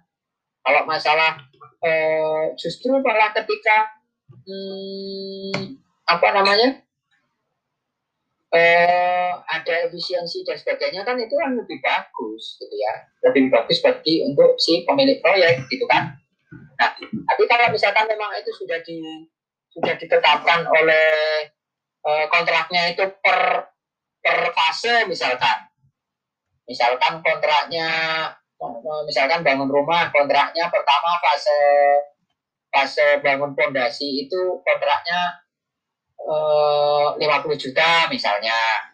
Nah, pokoknya ya eh, apa namanya eh, yang dibayarkan oleh si si pemilik ini 50 juta gitu. Nah, ya kalau misalkan ada eh, si dengan kualifikasi yang sudah memenuhi tadi, si project manager bisa me, me, menghemat ya, ya, ya berarti itu kan suatu keuntungan untuk si project manager manajemennya, si project tim projectnya gitu kan ya.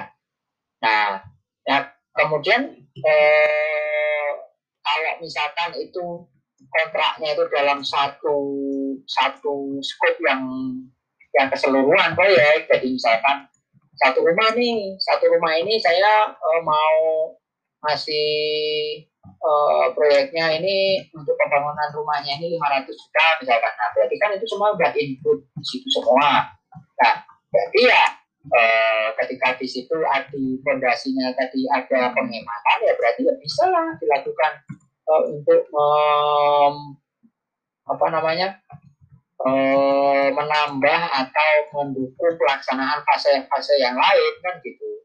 Yang penting adalah eh, si pemilik proyeknya ini bisa mendapatkan produk yang dia inginkan gitu kan. Itu Rosa. Kalau untuk yang masing-masing kontrak ya berarti ya malah eh, itu keuntungan untuk masing-masing project projectnya. Kalau memang kontraknya sudah ditetapkan loh ya asalkan eh, kualitas, asalkan eh, spesifikasi teknis yang ditetapkan, yang disepakati itu sudah sudah terpenuhi kan gitu. Baik Pak, terima kasih Pak. Oke. Okay lagi yang lain ini masih izin bertanya Pak. Ya. Yang di slide 14 yang dicontoh activity sequencing itu Pak. Mau tanya. Di activity sequencing sebentar, sebentar. mana tadi? Share screen activity sequencing. Nah, nih, gimana? Jadi kan kemarin kelompok saya dapat uh, yang project time kan Pak. Nah, yang activity sequencing ini kan masuk ke ke bagian time-nya time saya. Nah, kemarin tuh kelompok saya bikinnya bikin kayak detail waktu kegiatan, misal kayak material nih hari hari 1 sampai 3, ekskavatornya hari hari 4 sampai Nah, kayak gitu dulu baru setelah itu baru bikin activity sequencing. Nah, kan uh, sebelumnya kami tuh nggak tahu kalau nanti bakalan disuruh kayak mengaitkan perkegiatan tuh ada hubungannya apa enggak. Misal bisa dilakukan secara bersamaan atau enggak. Jadinya tuh bikinnya kayak hari satu tiga empat enam terus kayak urut gitu loh Pak. Nah, kalau kayak gitu hmm. apa nanti ngaruh ke activity sequencing Pak? Kayak misal uh, itu kan harusnya panahnya ada tiga tuh yang ke material, ekskavator sama ini kan harusnya berarti mereka bisa dilakukan bersamaan. Tapi kalau misalkan jadwalnya kayak berurutan satu dari satu sampai tiga, empat sampai enam, terus tujuh sampai delapan gitu, tanahnya berarti satu satu satu satu semua? Apa gimana? atau nggak activity sequence? Nah, itu tadi kaitannya dengan yang dependensi tadi si Maulina. Jadi kan ada yang eh, apa namanya eh, dependensinya yang diskresional, ada yang dependensinya sifatnya mandatori, gitu kan? Ya, jadi ketika eh, penyusunan apa namanya ini blueprint itu berarti denahnya ya denah atau semacam kayak rancangan lah gitu ya rancangan rumahnya itu sudah jadi berarti kan eh, sudah ada sudah bisa dilakukan eh, apa namanya pengadaan material dan juga kemudian ada lagi eh, mendatangkan eskavator gitu kan itu sebenarnya kan dua hal atau dua tahapan yang aktivitas yang sebenarnya eh, bisa dilakukan secara berbarengan. Nah, itu namanya berarti eh, dependensi eh, diskresional. Jadi ya, jadi itu sebenarnya bisa dilakukan eh, apa namanya bersamaan dengan aktivitas yang lain. Nah, nah akan tetapi ada juga aktivitas yang harus eh, dilakukan. Aktivitasnya ini harus selesai dulu baru kemudian apa? Baru kemudian nanti baru dilakukan tahapan-tahapan yang lain. Tahapan yang lain. Ya, misalkan ini, misalkan eh, sistem sistem pengairannya ini sudah di ini kan, artinya apa namanya kayak semacam pipa pipa pembuangan dan sebagainya gitu ya.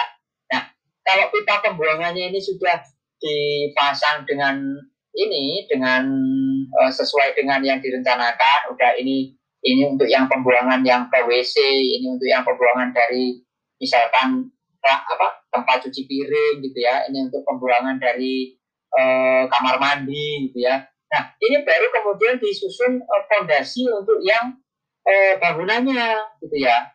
Dindingnya ini dinding fondasinya baru dibikin. Nah itu kan sebenarnya baru harus ada apa instalasi airnya tadi, sistemnya, sistem pembuangannya itu harus sudah harus di ini dulu, diselesaikan dulu, baru nanti dibangun ininya. Nah, itu adalah contoh bagaimana apa namanya ada aktivitas yang saling berpengaruh. Ada aktivitas yang bisa mempengaruhi aktivitas yang lain, ada yang aktivitas sebenarnya itu tidak begitu berpengaruh. Kayak kayak misalkan nih ketika menyusun WBS nih ya, nih menyusun WBS. Namanya activity sequencing ini kan berarti dia pengurutan kegiatan-kegiatan, ya kan? Maksudnya aktivitasnya ini mau melakukan apa saja. Nah, ini namanya activity sequencing. Nah, ini hampir kaitannya hampir dekat juga dengan WBS ini. Nah, nih, ketika ini, ketika tahapan satu dan tahapan dua, tahapan tiga, tahapan empat, tahapan lima nih, foundation, building structure, interior, landscape, gitu ya.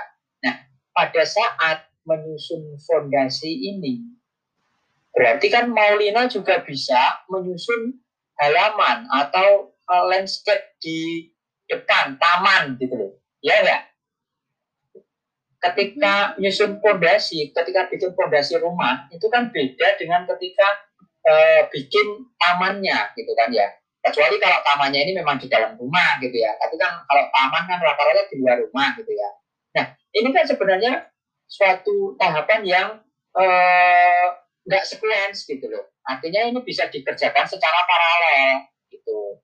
Ini berarti dia dependensi yang diskresional artinya si pembuatan taman ini bisa dilakukan tanpa harus menunggu pembuatan fondasi ini selesai.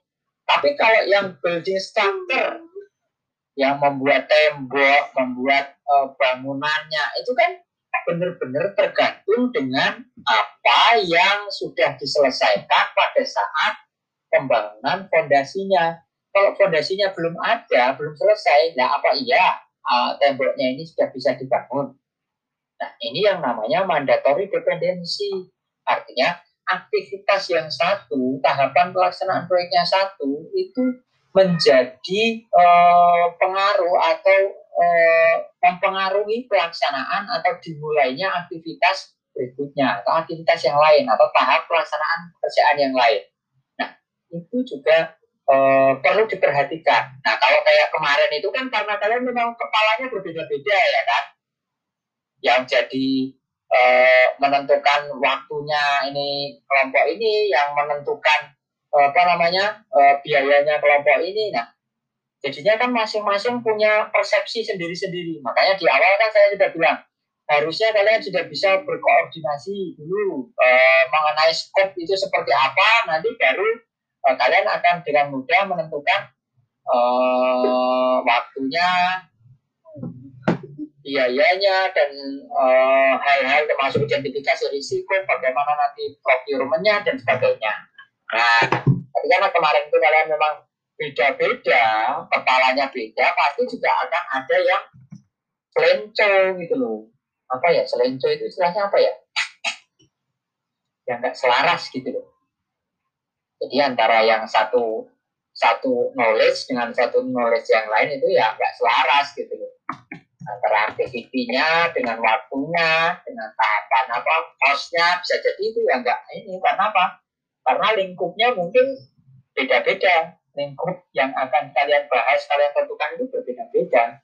Tapi kalau lingkupnya aja sudah ditentukan makanya ini inilah yang penting pentingnya project charter pentingnya penentuan penentuan skop proyek itu kan seperti itu. Sehingga nanti pada saat penyusunan WPS pada saat penyusunan sequence activity sampai dengan nanti waktu pengerjaannya gancap dan sebagainya siapa yang bertanggung jawab rasi diagramnya rasi metriknya itu semua akan ada di situ.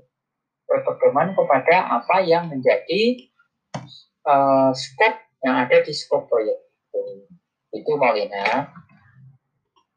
Berarti sebelum kita bikin kayak tanggal tanggal kegiatannya dimulai sama berakhir tuh harusnya tahu tahu uh, hubungan antar kegiatannya ya Pak.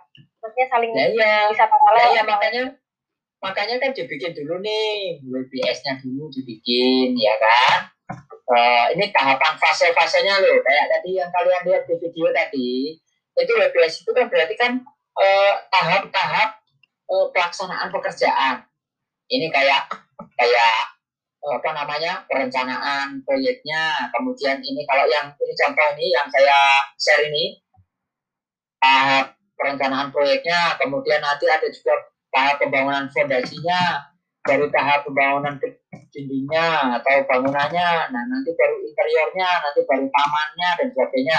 Ini namanya work structure-nya ini eh, diagram dekomposisinya gitu loh.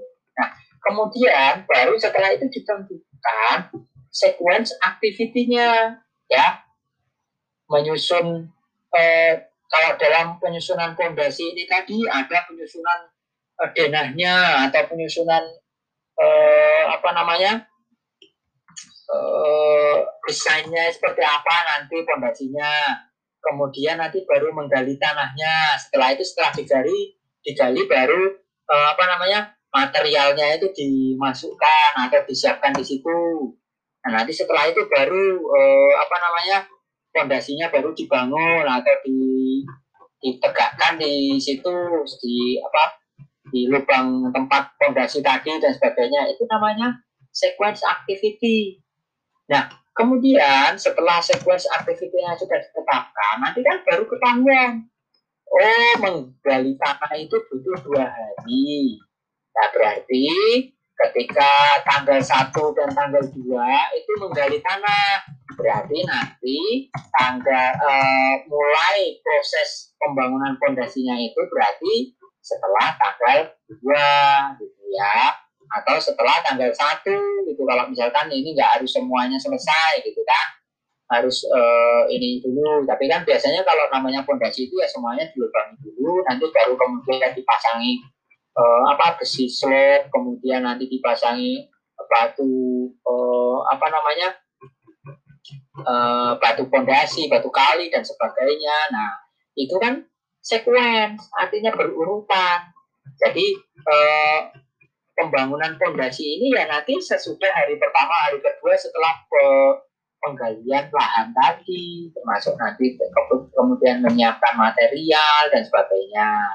Setelah itu baru tahap selanjutnya WBS yang selanjutnya membangun temboknya, misalkan membangun bangunannya, berarti kan ini setelah tanggal setelah minggu pertama tadi kan nunggu si fondasinya juga mengering dan sebagainya. Itu kan kalau misalkan satu hari pertama hari satu dua tiga empat lima itu untuk fondasi berarti membangun gedungnya membangun bangunannya itu berarti nanti di minggu kedua di hari ketujuh hari ke delapan itu berarti bisa nanti eh, di WPS bagian pembangunan gedung ini materialnya nanti dimasukkan di hari keempat. Misalkan kan bisa aja karena belum masuk ke mulai belum masuk ke pengerjaan eh, bangunannya ya kan baru penyiapan materialnya materialnya datang semennya datang batanya datang kemudian apa pasirnya datang itu kan bisa di hari keempat nah kemudian nanti di hari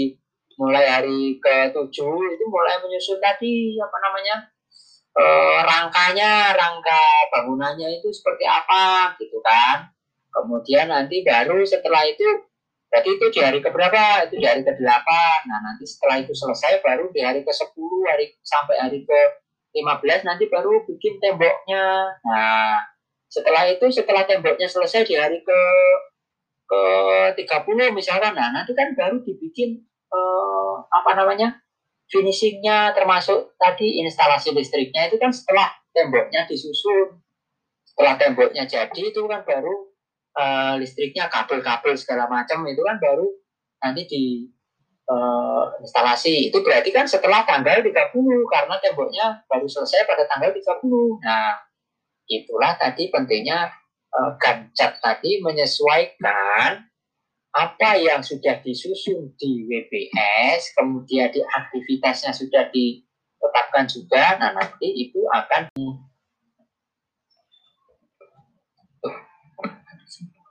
ya? Tugasnya ini aja, kalian bikin WBS, kalian bikin uh, sequence activities, kalian bikin uh, gancap gitu ya, timeline gitu, untuk penyusunan KTTA kalian. Nah, jadi kalian sudah mulai latihan nih dari sekarang. Pertama yang harus kalian, jadi kalian anggaplah sebagai project manager untuk penyusunan KTTA kalian. Ya, saya ini pemilik proyek, saya maunya nanti KTTA yang sudah jadi gitu kan ya artinya kebutuhan saya itu KTTA yang eh, final gitu ya KTTA yang jadi gitu. nah kalian sebagai project manager maka akan menentukan apa saja yang harus dilakukan eh, untuk dalam hal penyusunan KTTA itu kegiatan apa saja WBS-nya apa saja, tahapan-tahapan pelaksanaannya apa saja gitu ya. Kemudian eh, apa namanya eh, aktivitasnya apa saja yang akan dilakukan, kemudian termasuk timelinenya kapan, nanti dan sebagainya dan sebagainya itu nanti kalian bikin. Pokoknya kalian bikin WBS, sequence activity, kemudian eh, apa namanya pasti diagram gitu ya siapa yang akan bertanggung jawab dalam hal ini kemudian siapa yang akan uh, berperan sebagai uh, pihak yang diinform pihak yang dikonsult gitu kan ya nah kan ada uh, KTTA nyusun KTTA kan ada si narasumbernya yang kalian mintakan data kemudian ada dosen pembimbing gitu kan nanti itu dosen pembimbing itu dia berperan sebagai apa? Apakah dia berperan sebagai consulting, atau dia berperan sebagai supporting, atau dia berperan sebagai informing, gitu ya, yang harus diinformasikan. Kemudian siapa yang bertanggung jawab, gitu kan? Nah, nanti kalian ini kan di situ, ya. Kalian uh, bikin suatu uh, dokumen project planning. Kalau misalkan kalian bisa menyusun dari awal eh, project charternya, KAK-nya, itu saya beri nilai tambah yang bagus. Nah, kalau lengkap mulai dari project charter, kemudian sampai dengan eh, ke gancatnya gitu ya, nanti eh, kalau penyusunannya lengkap, kemudian eh, apa namanya runtut gitu ya, bacanya enak dan kemudian si pembaca ini bisa mengerti gitu ya maksud bahwa oh ternyata ini adalah proyeknya ini penyusunan KTTA. Kemudian oh ternyata aktivitas-aktivitas yang mau dilakukan ini ini ini ini ini ini dan ini. Nah itu sudah kalian rencanakan dengan baik itu nanti ya maka uh, nilainya juga bagus. Gitu. Oke itu kira-kira apakah ada lagi yang ingin dikonfirmasikan mengenai penugasan? Sudah cukup jelas atau ada yang belum jelas mengenai penugasan belum sudah? Belum saya akhiri? Tos? Tos? Gimana sih, Bos? Pak. Ya? Itu tugas individu atau kelompok ya, Pak? Individu. KTTA kan individu. nanti kalau KTTA kelompok kepenaan nanti. Nah, ini saya ambil ngajari kalian supaya apa? Supaya mulai belajar merencanakan, merancang bagaimana nanti tugas, eh, bagaimana nanti kalian akan melakukan atau menjalankan proyek penyusunan KTTA kalian. Nah, ini nanti bermanfaat sekali ini nanti untuk apa namanya pelaksanaan penyusunan KTTA kalian. Jadi dari sekarang kalian sudah harus bisa merencanakan nih KTTA-nya mau bagaimana, mau gimana caranya, mau seperti aja, mau seperti apa. Nah, itu nanti kelihatan kalian yang masih meraba-raba, mau nggak ngerti apa yang mau dilakuin, nanti penyusunan KTTA-nya nah, dengan siapa yang sudah punya gambaran apa yang mau dilakukan, nah ini kelihatan. Ya, oke ya, saudara-saudara sebangsa dan setanah air, apakah sudah cukup lemes hari ini?